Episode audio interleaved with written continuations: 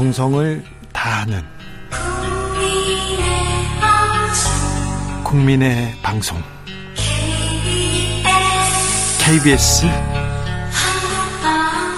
주진우 라이브. 그냥 그렇다고요.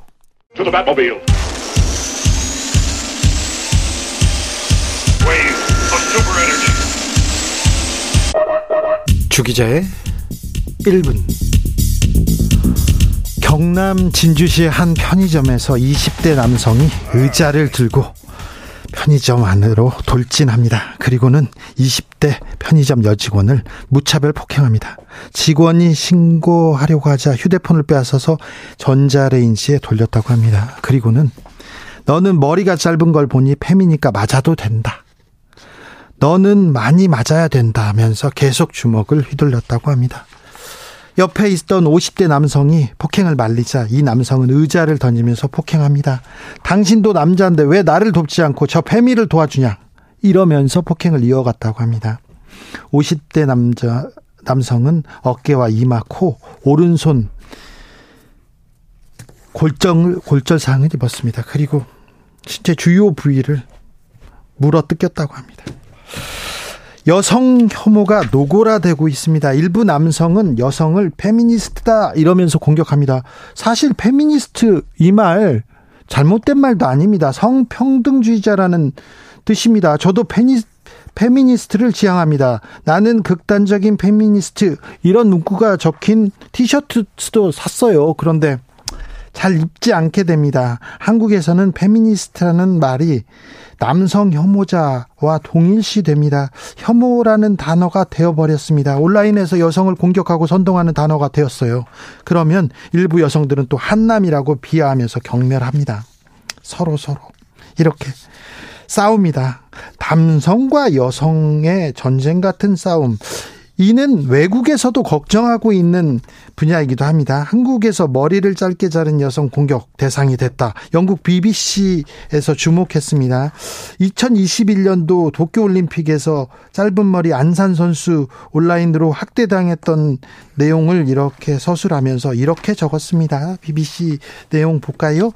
젊은 남성들 사이에서 반페미니즘 감정이 최근 몇 년간 증가하고 있다. 한국은 경제 선진국 중에 서도 낮은 성평등으로 여성 근무 환경이 열악한 곳 중 하나로 꼽힌다. 특히 역차별을 당했다고 느낀 젊은 남성들 사이에서 반페미니즘 정서가 증가하고 있다, 이렇게 보도했습니다.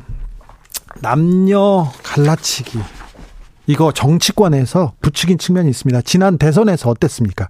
여가부 폐지를 외치면서 국민의힘이 이용했다는 비판 나왔습니다. 결코 해서는 안 될 정책이었어요. 해서는 안 될 일들이었습니다. 그래서 이 감정이 더 격해졌는지도 모릅니다. 정부 여당이 된 만큼 사회 통합의 관점에서 나서야 됩니다. 이런 부분에 나서야 됩니다. 대구로 갈 것이 아니라, 국토 갈라치기 할 것이 아니라, 이 통합의 관점에서 남녀 차별, 갈등, 이 문제에 머리를 맞대고 지혜를 내놔야 될 것 같습니다. 주 기자 1분이었습니다.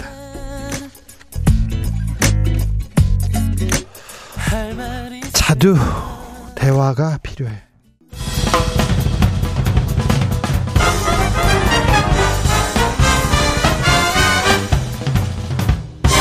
훅 인터뷰. 훅 인터뷰 이어갑니다. 더불어민주당 총선 기획단을 꾸렸습니다. 그런데 국민의힘이 지금 정치 이슈를 선점하고 있어요. 혁신위원장, 인요한 혁신위원장 얘기만 계속 나오고요.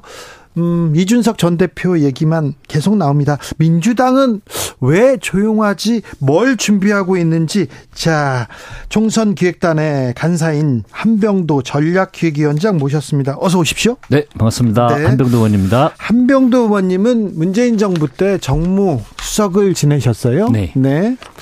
정무수석이 뭐 하는 자리입니까? 가장 중요한 업무가 국회와의 소통 업무입니다. 야당과의 소통이죠. 예, 네. 제 기억으로 거의 오전에는 청와대에서 네. 계속 회의가 있으니까요. 네. 회의가 끝나면 오후에는 네. 거의 국회 와서 살았던 야당 의원들 만나면서. 그렇습니다. 네. 저는 뭐 원내대표뿐만이 아니고 네. 정말 야당 의원들 아마 87명가량 제 기억으로는 네. 그렇게 만났던 것 같은데 네. 상임위별로도 만나고 그랬습니까? 초선 의원님 초선도 만나고 그래서 우리 국정운영 방안에 대해서 다양한 채널을 통해서 소통하는 역할이 굉장히 중요합니다. 대통령실 정무수석이 지금 야당 의원들 잘 만납니까? 그 전에는 제가 뭐 만났다는 이야기를 못 들었습니다. 아니 의원님 만나셨어요? 한 번도 안 만났죠. 의원님 네. 안 찾아왔습니까? 저한테 와서 이야기를 해주면 진실된 이야기 네. 또 좋은 경험과 관련된 이야기를 네. 해줄 수도 있는데 네. 연락을 한 번도 못 받았습니다. 자, 정부와 자, 그 대통령실과 자, 국회를 오가면서 이렇게 조율해야 되는 자리가 정무수석 자리인데 네. 자, 정무적인 거 하나만 물어보겠습니다. 네. 윤석열 대통령이 오늘 대구 시장을 방문했고요. 예. 박근혜 전 대통령을 12일 만에 다시 만났습니다. 예. 어떻게 보셨어요? 좀 조급한 것 같아요. 조급하다? 예. 최근에 여당에서 발표하는 막 그 공약들, 예. 이슈들을 보면 네. 많이 나와요. 준비가 안 돼 있습니다. 예. 그러니까 여당은 책임과 예. 어떤 결정에 대한 책임이 따르는데 네네. 예를 들어서 뭐 서울 메가시티 하면은요 네. 적어도 수십 번 네. 관련된 부처, 네. 각 지자체 네. 토의를 하고 논의를 하고 그 다음에 정책을 발표를 하는 거거든요. 네. 그런데 이번에 보니까 아무 조율이 안 되고 그냥 막 발표를 하는 겁니다. 예. 한 예를 들어보면 뭐 메가시티였다가 뭐 또 최근에는 뭐 뉴시티라고 네. 바뀌고. 네, 뭐 저. 용어도 지금 정리가 안 됐습니다. 네, 용어도 정리가 안 되니까 왜 민주당에서 가만히 있냐고 하는데 네. 어디에다 대고 대응을 합니까? 뉴시티에 대응을 해야 됩니까? 김포시 서울 편입에 대응을 해야 됩니까? 지금 민주당이 지금 김포 서울 편입론에 대해서 명확한 입장을 밝히고 있지 않다 이런 얘기가 나오는데 네. 그 이유가 그런 겁니까? 아니 뭐가 정리가 돼서 나와야 진지하게 검토를 하는데 네. 막 던지는 겁니다. 아 그래요? 아니 김포 같은 경우 그 서울 편입이 인천 경기도, 예. 김포, 서울 다 얘기를 해야죠. 다 논의를 해야 되는데 아니 인천시장은 나와서 말도 네. 안 되는 소리라고 이렇게 하면 네. 대체 어느 장단에 저희들이 춤을 춰야 됩니까? 아. 그래서 저희들이 이야기했던 건 더 김포 시민들이 원하는 건 5호선 예. 빨리 해라. 네. 이것이 급한 문제이다 이야기를 했는데 이 정책 이야기를 먼저 말씀드린 이유가 뭐냐면 네. 강서 선거 이후에 급한 겁니다. 예.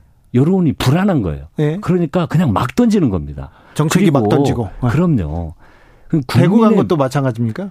대구 일정이나 뭐 박근혜 전 대통령 만나고 예. 그런 일정을 뭐 할 수도 있는 건데 그걸 반복해서 계속하고 대구 오니까 마음이 편하다. 예. 이건 어떤 표심을 자극하기 위한 발언들이잖아요. 네. 지금은 그거 제가 지금 정무수석이면 네. 그런 현장 일정보다도 네. 가장 국민들이 지금 그 급하고 어려운 게 네. 물가 상승 문제 아닙니까? 네네. 돈을 쓰고 싶어도 쓸 수 네. 없는 위축이 되는 네. 고금리 네. 이런 문제들에 대해서 국민들이 강서 선거를 통해서 이러한 경제적 고통을 심판한 거거든요. 네. 그럼 요거 관련된 대안을 지금 제시를 하고 네. 관련된 사람들을 만나고 네. 국회도 야당이 안 만난다고 절대 탓하면 안 됩니다. 네. 아니 저희들 총회도 있을 때 야당 만나자고 하면 야당이 만나자고 합니까? 그러면 찾아오는 거죠. 설명하고 네. 그걸 반복하고 그래야 대화가 되는 건데 그런 진실성을 좀 보였으면 좋겠습니다. 그래서 이래 집권 여당으로서 집행력을 높이려면 그런 국민 고통이 무엇인지 실제 파악하고 네. 국회에서 도움이 필요하면 네. 진실되게 예. 와서 논의하고 토의하는 장을 만드는 게 네. 현안을 해결하는 가장 좋은 방법이라고 생각이 듭니다. 문재인 정부는 우물쭈물하고 조율하고 회의만 하다 아무것도 안 했다. 그래서 윤석열 정부에서는 계속 밀어붙이겠다 이렇게 얘기하는 거 아닙니까? 아니 일을 하려면요. 네. 책임을 따지려면 네. 국정을 책임지고 있다는 것은 하나의 정책을 결정할 때 그 예. 정책이 국민 모든 삶에 끼치는 영향력이 막대하고 지대합니다. 네. 그래서 그 국민 삶의 충격이 크기 때문에 네. 하나하나를 조심하지 않고 결정하면은요. 네. 그 모든 부담과 고통은 국민들이 안아야 되는데. 네. 알겠습니다. 3241님께서 김포 시민이 원하는 건요. 경기 남도, 경기 북도 이런 것도 서울 다 필요 없고요. 지하철 5호선 들어오는 겁니다. 이렇게 의견을 줬습니다. 자, 김포를 서울로, 이 문제는 어떻게 또 영향이 될지. 아무튼 민주당에서 왜 반대 안 하냐, 이게 아니라 지금 정부 여당이 지금 확실히 네. 확실한 안이 나오지 않았기 때문에 얘기를 안 하는 겁니까? 아무튼 네. 아니 그러니까 그게 그냥 답하래요. 네. 자, 김포했으니까 서울로 편입하니까 찬성이냐 반대냐. 네.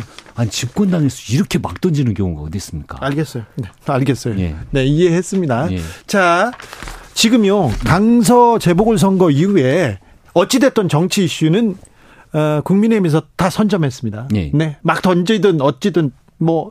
계속 이슈도 던지고요. 예. 정책도 던지고 그리고 예. 뉴스도 계속 만들고 있습니다. 인요한 예. 혁신위원장. 예. 자, 인요한 혁신위는 어떻게 보십니까? 그러니까 지금 뭐 공약도 막 던지고 예. 그리고 뭐 윤핵관 네. 불출마 선언해라라고 네. 하는데 그것도 먼저 던졌어요. 이게 예. 이게 이제 안 되면요. 예. 지금 막 의사 정원 문제 던져놓고 네. 1,000명씩 증원하겠다 해놓고 네. 지금 그거 어디 갔습니까? 네, 지금 좀 들어갔습니다. 네. 네. 다음에 이것도 뭐 메가시티, 뉴시티 막 던지는데 네. 국민들 반응이 없으면 또 이것 좀 싹 이슈가 사라질 겁니다. 지금 인요한 혁신위원회에서 던지는 안들도 네. 윤핵관이 수용을 할지 안 할지 모릅니다. 예. 수용이 안 되면 네. 지금 제안한 것들이 안 되면 아무것도 안 되는 거 아닙니까? 네. 그럼 양치기 소년 되는 거죠. 그래서 저희들도 보면 욕으로 네. 얼마든지 1,000원씩이면 막 던질 수 있습니다. 네. 뭐 출마하지 마. 너 해.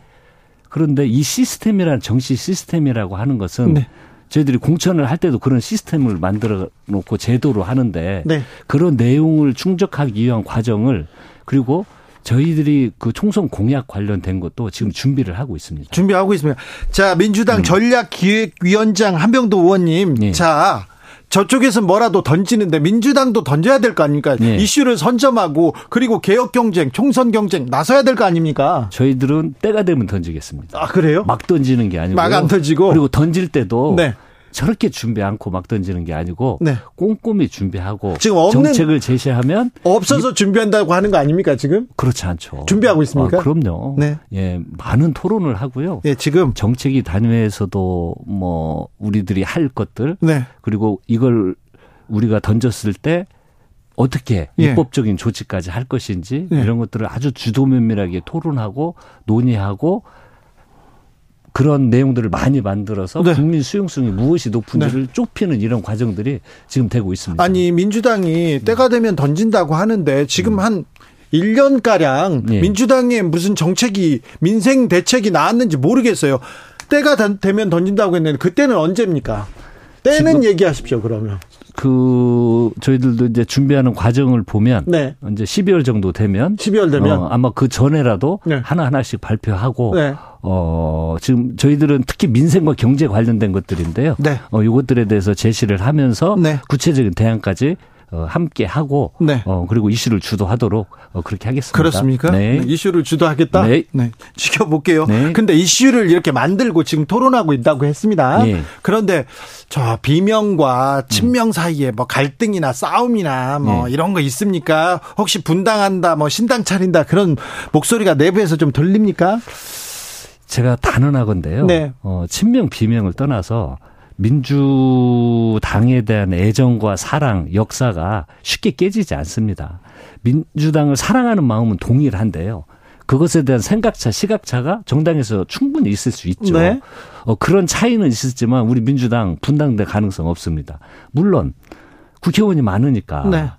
어떤 본인의 이해에 따라서 네. 다른 결정을 할 수 있는 가능성도 저는 거의 없다고 보는데 네. 그것이 집단화되거나 네. 실천적으로 이루어지거나 그럴 가능성은 적다고 보시는 게 좋을 것 같습니다. 이상민 의원 뭐 대표적인 비명입니다. 이상민 의원은 또 이준석 전 대표 만나기도 했던데요. 거기는 이준석 대표뿐만이 아니고 다 만나셔요. 아, 다요? 예, 그 전에 뭐 양양자 의원도 만나고 네. 또 뭐 금태섭 의원도 만나고 다 만나시잖아요. 네. 그런데 제가 오기 전에 전화를 해봤더니 전화를 안 받더라고요. 아, 그래요? 그래서 지금 네. 예, 한번 통화를 더 해보겠습니다. 알겠습니다. 예.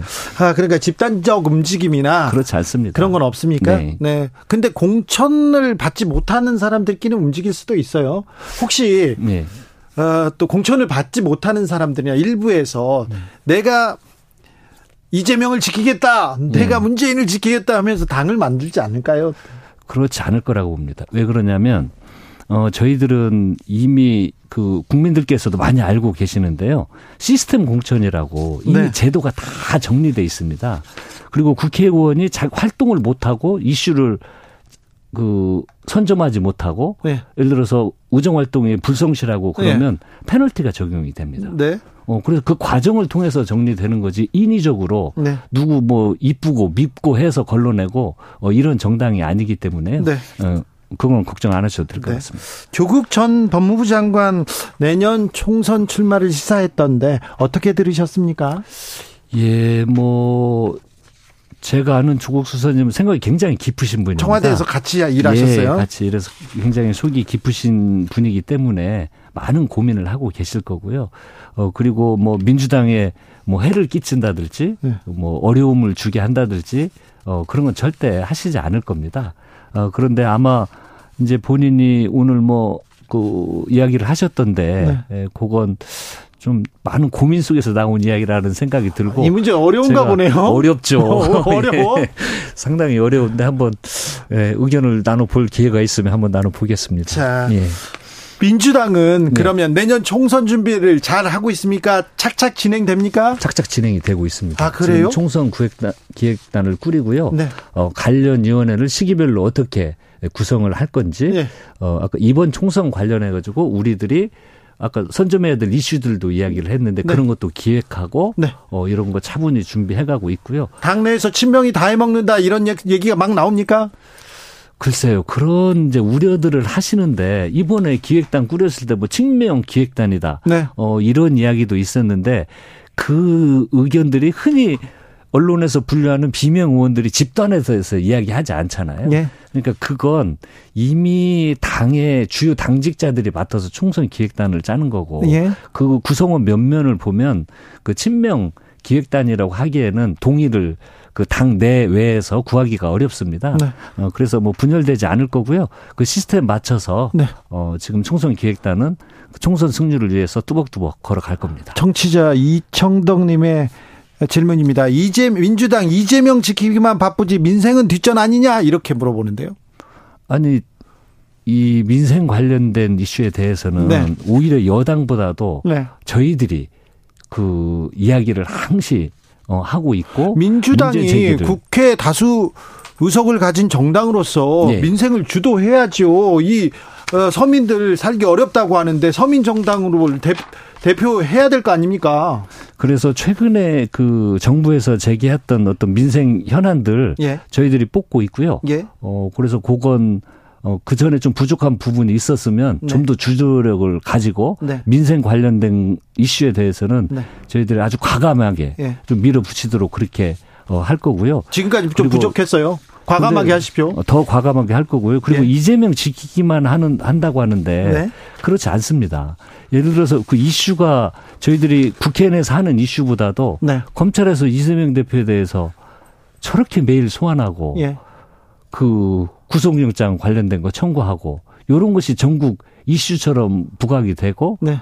이제 공격을 했는데 이제 거의 더 이상 공격할 게 없을 것 같은데 또 뭐 할지는 모르겠습니다. 그래서 이런 것들이 마치 국민들에게 검찰이 지금 무자비하게 공격을 하고 있는 것에 대한 네. 반응 대응들이 집중이 되니까 네. 그 지키기만 하고 있다고 그러는데 상임위나 이런 데에서 국정 현안 관련된 거 네. 저희들이 대안을 제시하고 있고 열심히 싸우고 있습니다. 인요한 혁신이 계속해서 윤핵관 물러서라 그리고 또 책임 있는 사람들 내려놔라 이렇게 계속 그 주장하고 있습니다. 어찌 될지는 모르겠지만 민주당도 이렇게 특권 내려놓기 나서야 될 거 아닙니까? 저희들도 뭐 그 혁신위에서 제안한 내용들이 있잖아요. 네. 이런 내용에 대해서 기획단에서 검토를 할 겁니다. 네. 의원들에 대한 뭐 20% 감점을 20% 그대로 유지를 할지 네. 혁신위에서는 30%로 확대를 하고 그걸 뭐 20%, 30%, 40%까지 그 페널티를 주자는 주장도 있는데 이런 네. 걸 종합적으로 할 텐데요. 그 이번에 저희 총선에서는 이 뭐 신진 세력들 청년, 네. 뭐 여성, 그 새로운 인재 영입 네. 이것들을 통해 가지고 지금 이제 인재영입위원회가 발족이 될 거고요. 예. 이런 것들을 통해서 새로운 인물로 희망을 보여드리는 모습 절대 게을리하지 않겠습니다. 알겠습니다. 대표적인 친명으로 이렇게 꼽힙니다. 김두관 의원. 네. 김두관 의원이 이재명 당대표도 험지가라 이런 얘기를 하셨는데 네. 이게 그 당내에서는 어떤 파장을 일으키고 있습니까? 아직은 저는 뭐 갑자기 들었습니다. 갑자기 들었는데 이 당 대표는 그 지역구뿐만이 아니고 네. 전체 선거 구도를 보면서 또 비례, 뭐 전략 이런 걸 전부 검토를 하면서 판단할 문제인데요. 그것도 조금 좀 서두르지 않았으면 좋겠습니다. 네. 예. 민주당은 서두르지 않네요. 서두르지 않지만 네. 예, 이제 저희들도 다음 주부터는 총선 기획단도 예. 내용물을 전부 발표를 할 겁니다. 다음 주부터 총선에서 임하는 앞으로 우리가 홍보를 민주당을 어떻게 새롭게 네. 할 것이다. 네. 그리고 지금 현재 어떤 그 현재 룰 관련된 네. 쟁점 사항에 대해서도 네. 전부 토의를 할 거고 생산을 할 거기 때문에요. 우리가 총선 기획단 모든 회의가 발표될 때마다 네. 저희들이 앞으로 어떤 흐름과 방향으로 갈 것이라는 내용을 보여드리도록 하겠습니다. 알겠습니다. 네, 네. 계속 보여준다고 하는데 네. 네. 좀 기대해 볼게요. 네. 네.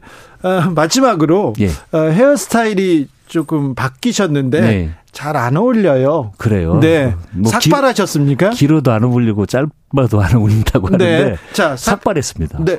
네. 어떤 이유로? 근데 이것도 이제 그 윤석열 정부의 네. 참 이렇게 이해할 수 없는 그건데 잼버리 네. 파행 이후에 네. 새만금 예산을요. 네. 78%를 갑자기 깎아버렸습니다. 78%요? 78%. 네. 그것도 정부 예산안에 다 반영이 돼서 올라오고 기재부 내부 심사에서도 1, 2차에는 증액을 인정했는데 새만금 파행 이후에 그 예산 한꺼번에 78%를 삭감을 하는 건 새만금 사업들 중지하라는 거죠. 그럼 잼버리 파행의 책임을 새만금 사업에서 져야 됩니까? 그러니까. 지역에서 져야 됩니까? 납득이 안 그런 거고 오늘 160여 대 차량이 지금 오늘 국회에 올라왔다고 합니다. 네. 저는 100대 이상인 줄 알았는데 이 전북 도민들의 지금 분노는 아주 극에 달하고 있고요. 네. 이번 예산 심사 과정에서 꼭 복원을 시키려고 지금 민주당이 아예 당론에 네. 준하게 지금 결정을 했습니다. 정무적 판단을 한다면 네. 지금 대통령이 네. 새만금에 가셔야 되는 거 아닌가요? 그게 이게 전라북도의 문제만으로 생각하면 안 됩니다. 그 국민이 아픔과 고통이 있는 곳에 그 대통령으로서는 따스함과 자기 주의 주장도 중요하지만요. 우리 그 국민들 어느 곳, 지역 어느 곳에서 고통받고 있는지 우리 서민들은 왜 어디서 고통받는지를 느끼고 알고 그곳에 대통령이 있으셨으면 좋겠습니다. 알겠습니다. 더불어민주당 총선기획단 간사 한병도 전략기획위원장이었습니다. 감사합니다. 네, 감사합니다. 정치 피로, 사건 사고로 인한 피로, 고달픈 일상에서 오는 피로. 오늘 시사하셨습니까? 경험해보세요. 들은 날과 안 들은 날의 차이. 여러분의 피로를 날려줄 저녁 한 끼 시사. 주진우 라이브.